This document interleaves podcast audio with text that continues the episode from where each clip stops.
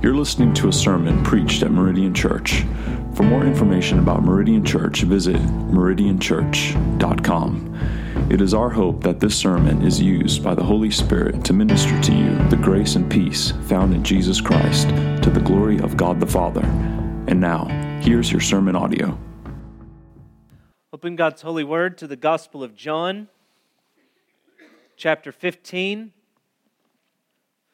John chapter 15, our focus today will be on verses 15, 18 through 16, 4. I'll begin reading with chapter 15 and verse 9. As the Father has loved me, so have I loved you. Abide in my love. If you keep my Father's commandments, you will abide in my love, just as I've kept my Father's commandments and abide in his love. These things I've spoken to you, that your joy may be full, that my joy may be in you, and that your joy may be full. This is my commandment that you love one another as I have loved you. Greater love has no one than this, that someone lay down his life for his friends. You are my friends if you do what I command you. No longer do I call you servants, for the servant does not know what his master is doing, but I have called you friends. For all that I've heard from my Father I've made known to you. You did not choose me, but I chose you and appointed you that you should go and bear fruit, and that your fruit should abide, so that whatever you ask the Father in my name, he may give it to you. These things I command you, so that you will love one another. If the world hates you, know that it has hated me before it hated you.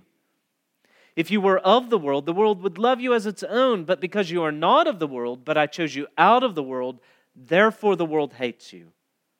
Remember the word that I said to you a servant is not greater than his master. If they persecuted me, they will also persecute you. If they kept my word, they will also keep yours. By all these things, they will do to you, but all these things they will do to you on account of my name because they do not know him who sent me. If I had not come and spoken to them, they would not have been guilty of sin, but now they have no excuse for their sin. Whoever hates me hates my Father also. If I had not done among them the works that no one else did, they would not be guilty of sin, but now they have seen and hated both me and my Father. But the word that is written in their law must be fulfilled. They hated me without a cause. But when the Helper comes, whom I will send to you from the Father, the Spirit of truth, who proceeds from the Father, he will bear witness about me. And you also will bear witness because you have been with me from the beginning. I've said all these things to you to keep you from falling away. They will put you out of the synagogues. Indeed, the hour is coming when whoever kills you will think he is offering service to God. And they will do these things because they have not known the Father nor me. But I have said these things to you, that when their hour comes, you may remember that I told them to you. This is the word of the Lord. Thanks be to God. Let's pray.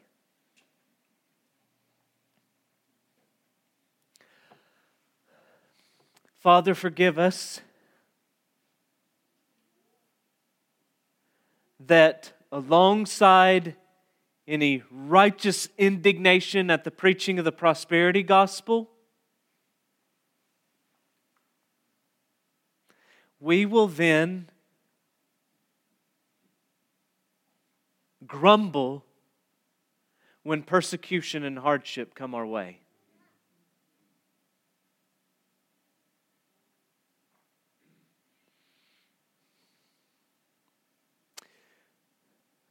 We have the same idols.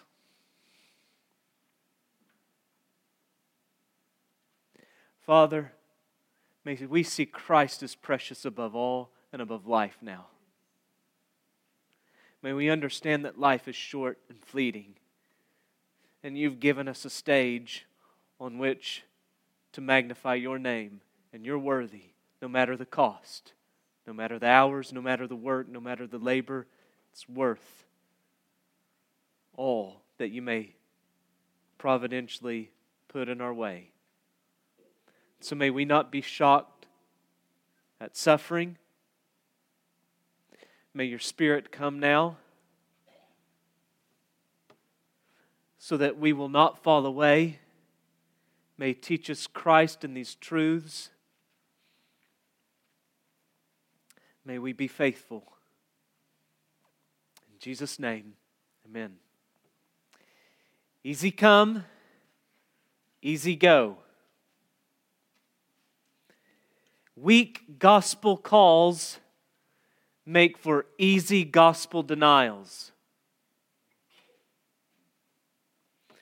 We invite people to invite Jesus into their heart, whatever that means. But do you ever hear the call? Take up your cross and follow after the Lord. Let us herald, absolutely. Come to Jesus, all you are who are weary and heavy laden, and he will give you rest. But let us not fail to also say that any who would come after Christ must take up their cross and follow after him. And that whoever would save his life will lose it, and whoever would lose his life for his sake will find it.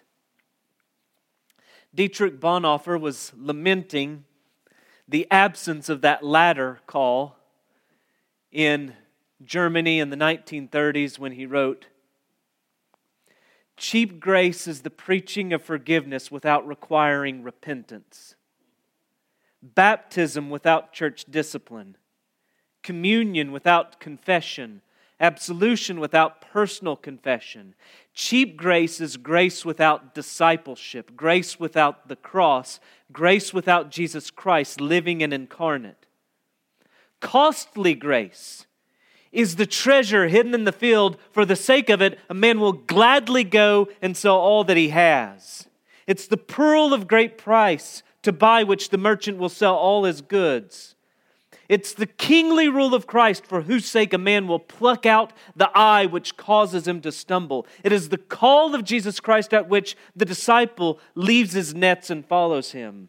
Such grace is costly because it calls us to follow. And it is grace because it calls us to follow Jesus Christ. It is costly because it cost a man his life, and it is grace because it gives a man the only true life. Easy come, easy go. Cheap grace is easily discarded. It's true, the grace of Christ is freely offered to sinners. Believe in the Lord Jesus Christ who lived perfectly to be the righteousness of all who would trust in him, who died in the stead of sinners, bearing wrath and judgment, who rose from the grave, defeating our greatest foes, death and the devil. Believe in the Lord Jesus Christ, and you will be saved. But you cannot have the cross of Christ for you and not take up your own cross and follow after him. D.A. Carson writes Following Jesus costs something and may cost life itself. Yet not following Jesus means one is siding with a lost and hateful world. To warn prospective disciples of these unyielding realities serves to discourage spurious conversions and to foster true ones. Many Christians don't remain true because they are not true. They like the invitation to heavenly love, but they balk at the threat of worldly hate. Here we transition from love to hate. We transition from abiding in Christ's love to suffering the world's hate we transition from the community of love, the church, to the community of hate, the world. This is a tale that is nearly as old as the world itself. The seed of the serpent rising up in hatred against the seed of the woman. Cain murdering Abel. Jesus opens this passage saying, If the world hates you, know that it has hated me before it hated you. Why does Jesus put it that way? I think the answer is simple. As you read this passage as a whole, it'll become clear as we go through. If the world hates you, know that it hated me. What's he saying? Don't be surprised by suffering. Don't be perplexed by persecution. It's the same issue John addressed in his first letter when he wrote, Do not be surprised, brothers, that the world hates you. 1 John 3:13. May get upset by the preaching of the prosperity gospel, but I'm afraid every one of us demonstrates that same idol has taken some root in our heart whenever we are offended by persecution and it comes our way. We've forgotten that church history has been written in blood and that it continues to be writ large in bold red through much of the world. In the West, Christian faithfulness has pushed back the darkness. We are heirs to a heritage that has salted and retarded much rot in the hearts of men. But in the wake of that faithfulness, the saints have grown soft. They're shocked by suffering. And our enemy has wisely only slowly turned the heat up. And we've made compromise after compromise.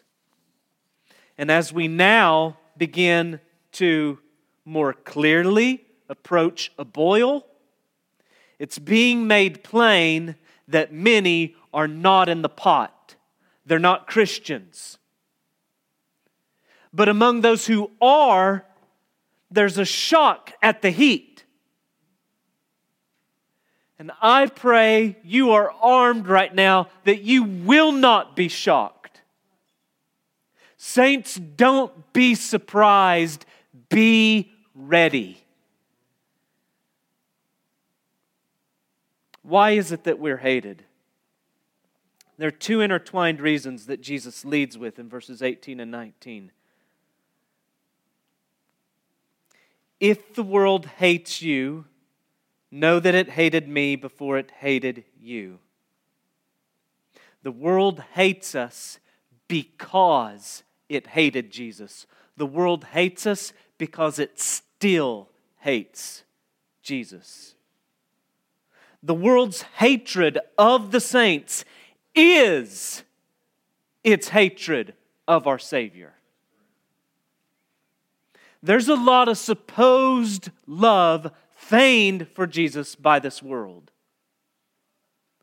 It's certain segments of the church and Christianity that are hated.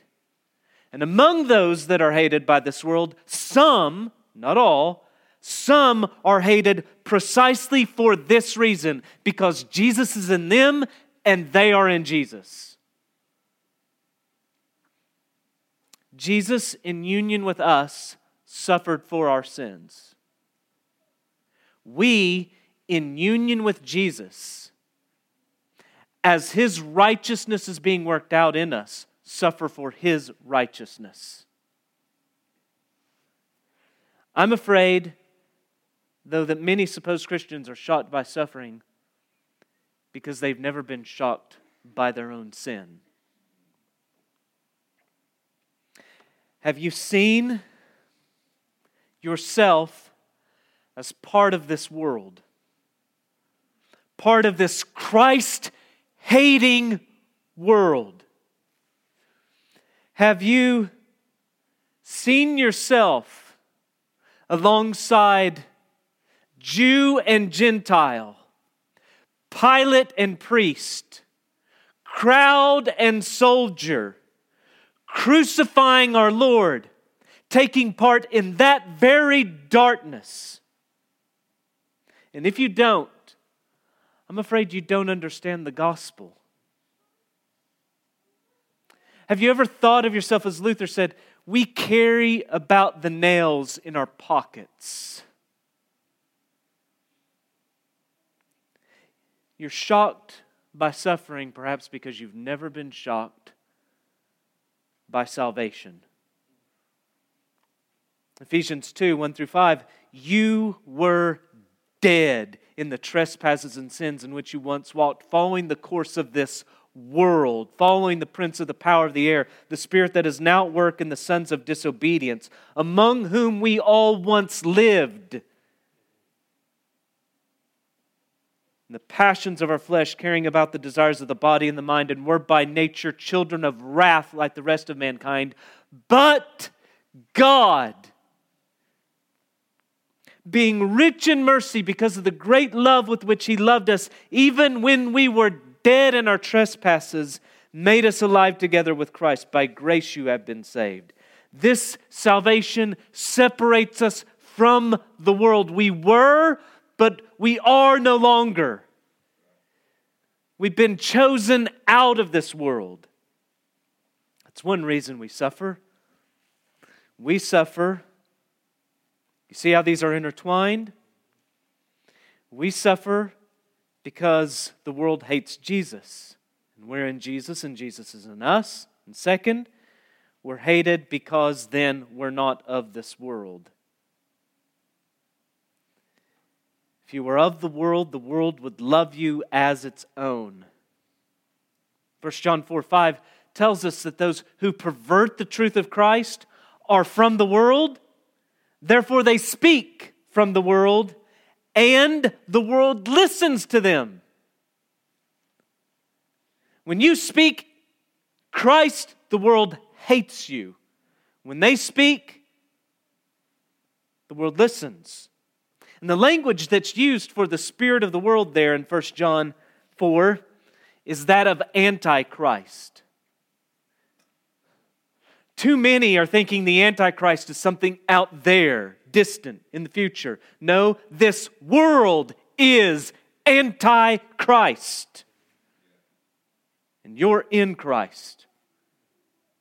We're not of this world. We're chosen by Christ out of it, sanctified, set apart, holy unto God. We are a new creation in Christ, 2 Corinthians 5:17. We have been crucified to this world and the world to us, Galatians 6:14. We are, as Peter says, 1 Peter 2:11, we are sojourners and exiles. We are chosen by he who is the light of the world, and then he tells us, you are the light of the world. You are the salt of the earth. This world is a kingdom of darkness that has a severe xenophobia to the children of light. Paul tells us at one time, you were darkness, but now you are light in the Lord. Walk as children of light. Galatians, Ephesians 5 8. Children of light, don't be naive. When you walk out of your doors, whenever you walk inside your doors, you are on enemy occupied territory hostile to your king. John Berridge, an Anglican minister of the 18th century, wrote, A kick from the world does believers less harm than a kiss. Saints, learn to recognize the world's kisses as curses and its blows as blessings. You see how these reasons are intertwined. We are not in this world because we're in Christ. The world has hated Christ, it hates us. Jesus' next line of reasoning makes plain the absurdity of expecting anything less than the world's hate. Verse 20. Remember the word that I said to you a servant is not greater than his master. If they persecuted me, they will also persecute you. We serve a crucified Lord. Are we greater than the Son of God? Jesus said this to them A servant is not greater than his master. In chapter 13, in the upper room. There he said it in reference to serving one another. Now he says it in reference to suffering from this world. But the principle carries over He is our Lord. And this means we must serve like Him, and it means we must expect to suffer like Him. In the body, serve as Christ served us. And from this world, expect suffering as our Lord received it. Matthew 10 is Jesus' fullest explication on what we can expect from this world. I encourage you to take a moment this afternoon and prayerfully read it. The whole chapter. But there Jesus says, You will be hated by all for my name's sake but the one who endures to the end will be saved. When they persecute you in one town, flee to the next, for truly I say to you, they will not have gone through all the towns of Israel before the Son of Man comes. A disciple is not above his teacher, nor a servant above his master. It is enough for the disciple to be like his teacher and the servant like his master. If they have called the master of the house Beelzebul, how much more will they malign those of his household? the world's response to us is its response to our Lord. All these things they will do to you on account of my name. Backing up, verse 20 if they persecuted me, they also persecute you. If they've kept my word, they will also keep yours. Now, the first line of application here if they kept my word, they will also keep yours. The first line of application is the apostles as they speak the very words of Christ, record the very words of Christ. But those apostolic truths from Christ, about Christ, are entrusted to the church. And we too are in Christ, and Christ is in us. And we've been sent by the Son as the Son was sent by the Father. And we'll soon be reminded that how one deals with the Son is how one deals with the Father. And likewise, how one deals with the church is how one deals with Christ. They hate the body because they hate the head. They hate the bride because they hate her bridegroom. They hate the branches because they hate the vine. They do these things on account of the name of Christ because they do not know the Father. Saints, whenever you suffer for the right reasons, remember what those right reasons are. You suffer for His name's sake. Remember the words of Christ, the discourse for the disciples, the Sermon on the Mount. Whenever He says, Blessed are those who are persecuted for righteousness' sake. Blessed are you when others revile you and persecute you and utter all kinds of evil against you falsely on my account. Rejoice and be glad, for your reward is great in heaven, for so they persecuted the prophets who were before you. And now we can add, so they persecuted our Lord when the authorities arrested, imprisoned, beat, released, and charged the apostles not to speak anymore the name of Jesus, we read, they left the presence of the council rejoicing that they were counted worthy to suffer dishonor for the name. Saints, don't be shocked by suffering for your Savior. Savior. Count it an honor. Why were they not shocked? Because of these words. May these words abide in you now so that you abide in Christ, faithful to the end. Why does this world hate Christ so? You get enough of an idea as Jesus turns from the world's hate to the world's guilt, verses 22 through 25. If I had not come and spoken to them, they would have not have been guilty of sin, but now they have no excuse for their sin. Because of Jesus, they're guilty of sin. It's not that they were guiltless, sinless before Christ, but now because of Christ, they're guilty of great sin. One that's plain to them in a way, one that exposes them. And in doing so, they've sinned against the remedy for sin.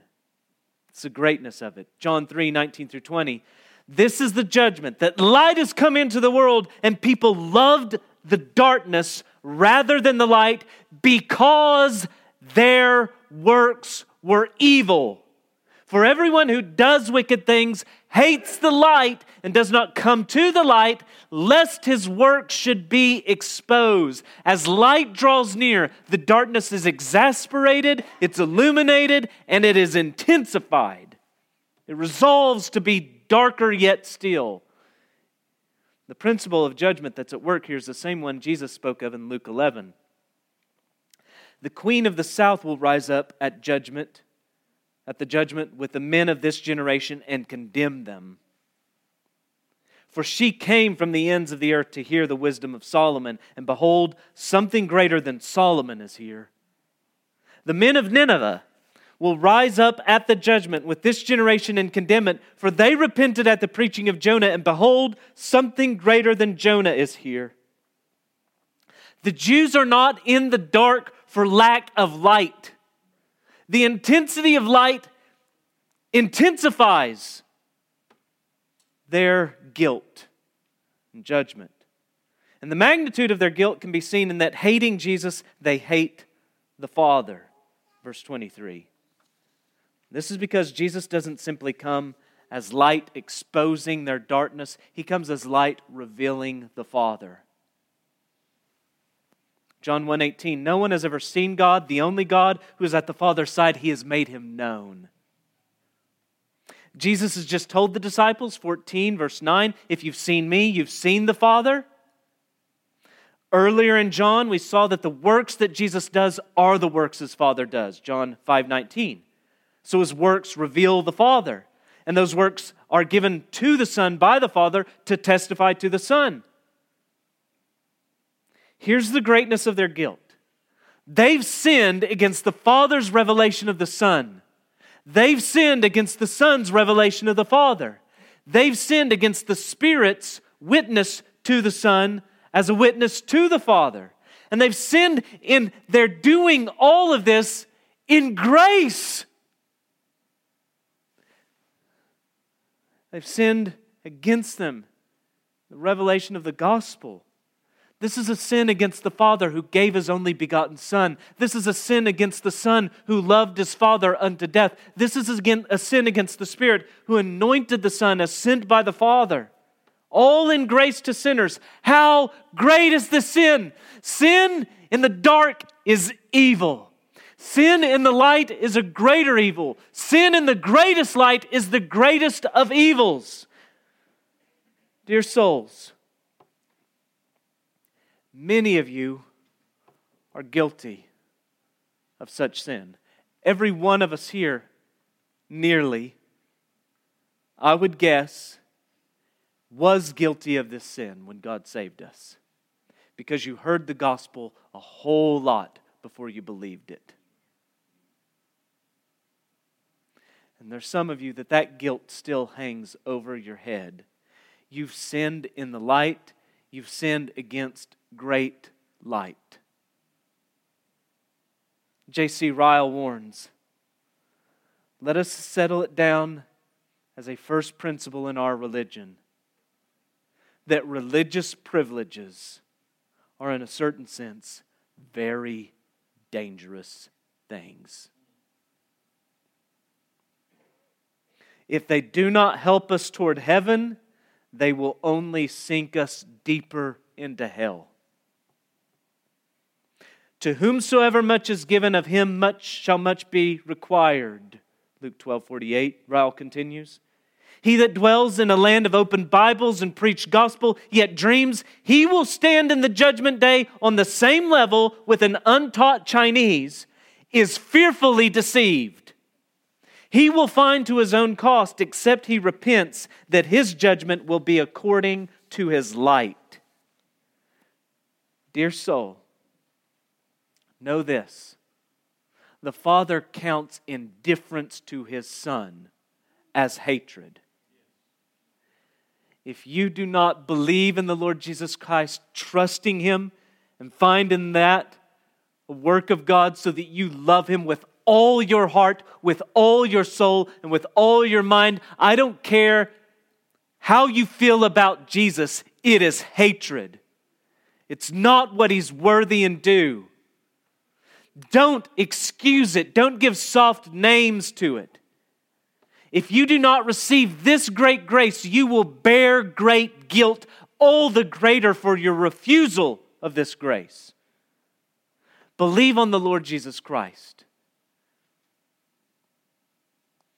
And you need bear that guilt no more. But behold how impotent man's hatred is. Verse 25. Behold, the word that is written in their law must be fulfilled. They hated me without a cause.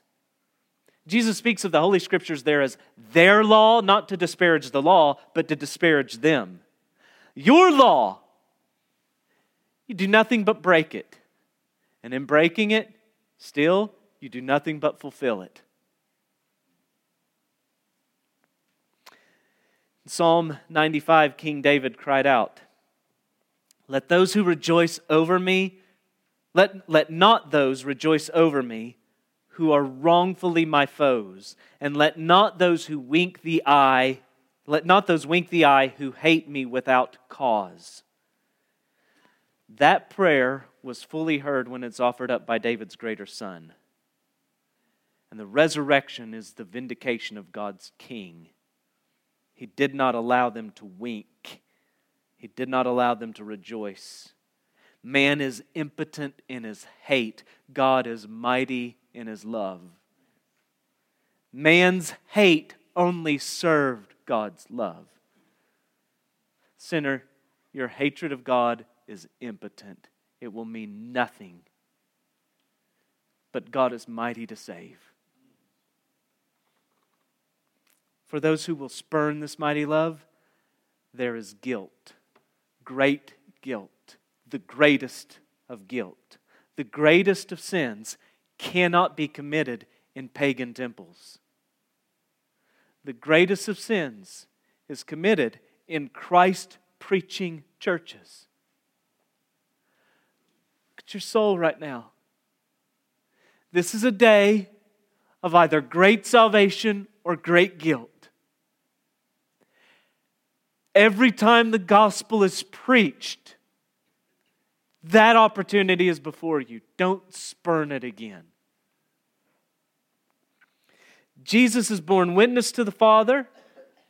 The Father's born witness to the Son, but soon, Jesus says, the Spirit will bear witness by the apostles.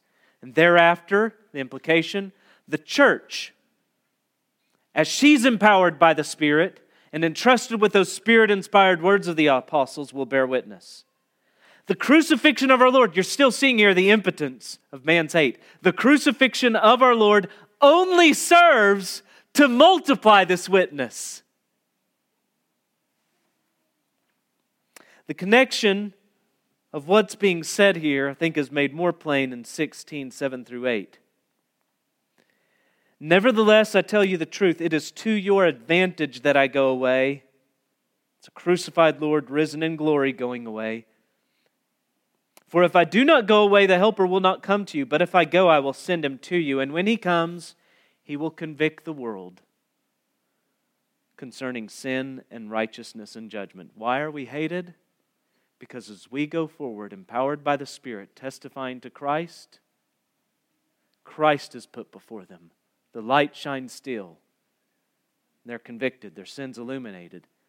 Sinner, don't think that because Jesus isn't here, because the disciples are gone, you escape this responsibility. Christ is present to you by the Spirit inspired words of the apostles, and the Spirit anoints you to testify of those apostolic truths. And to those apostles who were with him from the beginning, Jesus promised the Helper, the Holy Spirit, whom the Father will send in my name, he will teach you all things and bring to your remembrance all that I've said to you. John 14, 26. What they remembered, we've been entrusted with. What we've been entrusted with, the Spirit empowers us to proclaim. What we proclaim, the Spirit then uses to convict. Now, Jesus ends by making explicit what was implicit in his opening. Why is Jesus saying these things? He doesn't want us to be surprised by suffering. He gives two reasons 16, 1 through 4, as to why he's telling them these things. First, to keep you from falling away. That phrase in the ESV is a single word in the original language to keep you from falling away. It's the word that we get our English word scandal from. I've told you this so you will not be scandalized by suffering. Don't take offense at it. Whenever Jesus told the crowd that they must eat his flesh and drink his blood, we read that even some of the disciples grumbled. Not the eleven, but others who were following him. And Jesus used the same word whenever he asked them, Do you take offense at this? He does not want us to take offense at persecution. The greatest danger under persecution that we face is not affliction from without, but apostasy or compromise within. Our greatest danger is not however great a thing we might suffer from without, but not being sustained and strengthened from within in the face of it.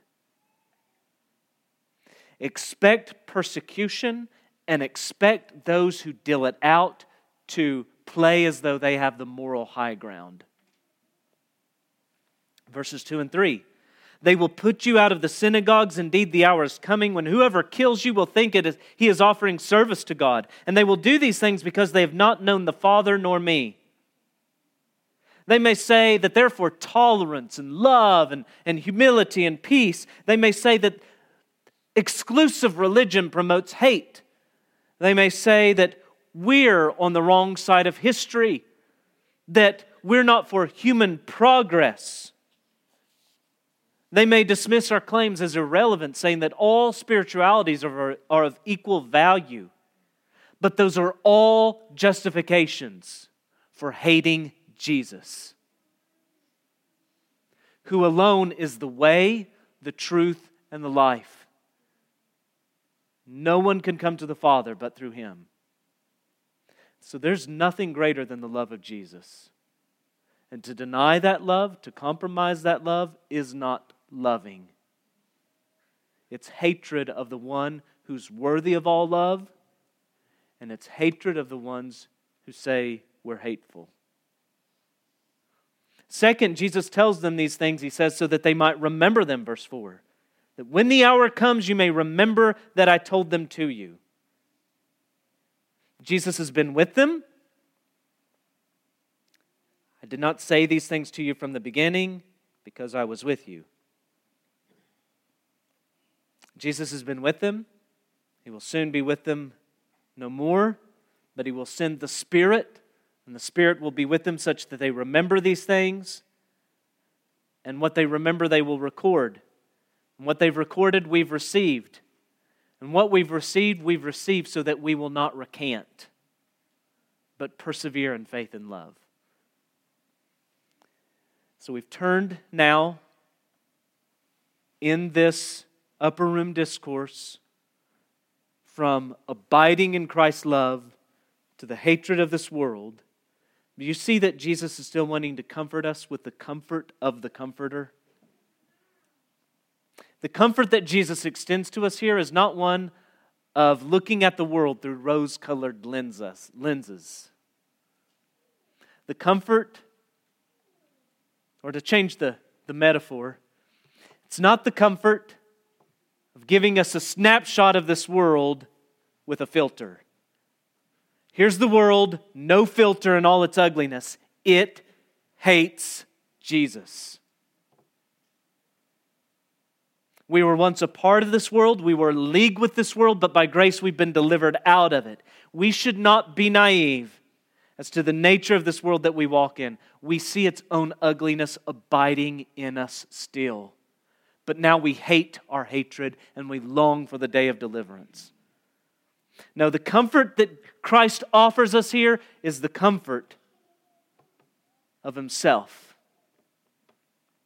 It's because we're in Christ and Christ is in us that we suffer. It's for his name's sake that we suffer. That's the comfort. And if we share in his sufferings, we will share in his glory. 2 Corinthians 1 5. For as we share abundantly in Christ's sufferings, so through Christ we share abundantly in comfort too. Or as Romans 8 17 tells us, if we suffer with him, we will be glorified with him. Richard Sibbes said, The very sufferings of Christ are better than the most glorious day of the greatest monarch in the world that is not a Christian. It is better to suffer with Christ than to joy with the world. The very abasement of Paul was better than the triumph of Nero. The very sufferings and reproach of Christ and of religion is better than the best thing in the world. And Thomas Brooks gives us some insight into why this is so when the world frowns most, then generally God smiles most. When the world puts its iron chains on the saints' legs, then God puts his golden chains about their necks. When the world puts a bitter cup into one hand, then the Lord puts a cup of consolation into the other. When the world cries out, Crucify them, crucify them, then they commonly hear that voice from heaven These are my beloved ones with whom I am well pleased. What are this world's persecutions compared with heaven's praises? What, are, what is the hatred of this world compared to the love of heaven? What are the world's kicks compared to heaven's kisses? Saints, do not be scandalized by suffering, be ready for it. Be ready to suffer for your Savior, and you will be ready for glory with your sovereign. Let's pray. Holy Father,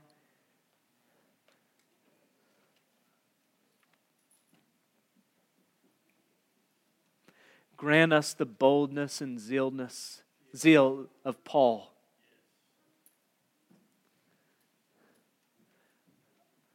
Conform us to the image of your Son.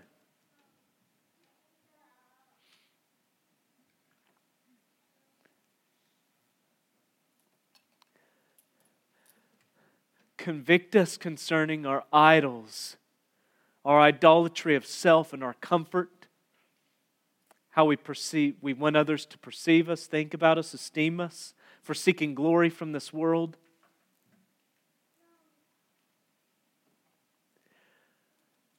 Father, keep us steadfast, faithful. May we love your words. May they abide in us. May we not compromise. Give us perception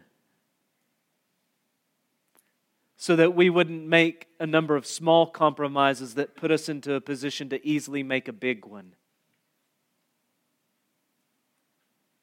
May we recognize and be alert and aware we are on enemy ground. And there are lies bombarding us from every direction. And may we remain stalwart, a bulwark for the truth, for the cause of Christ. By your grace, we are frail and we are weak. Keep us, Lord. Pour out your blessing on your persecuted church. Not, as so many of them who have been faithful in such a time. Not that they'd, they'd be delivered out of that, though we would ask that, but they would be faithful and glorify your name and count it an honor. May we look at our brothers and sisters in that and be ashamed of ourselves and be zealous to be so earnest for the cause of Christ. May we see this fleeting life for what it is an opportunity to magnify you above all. Count the cost and say it's worth it for the sake of our King. Oh, Lord Jesus, help us. And with that Spirit upon us, may it be part of a revival of your people, a testimony to this world, and may it draw people to a true love of Christ that takes up their cross and follows Him as Lord.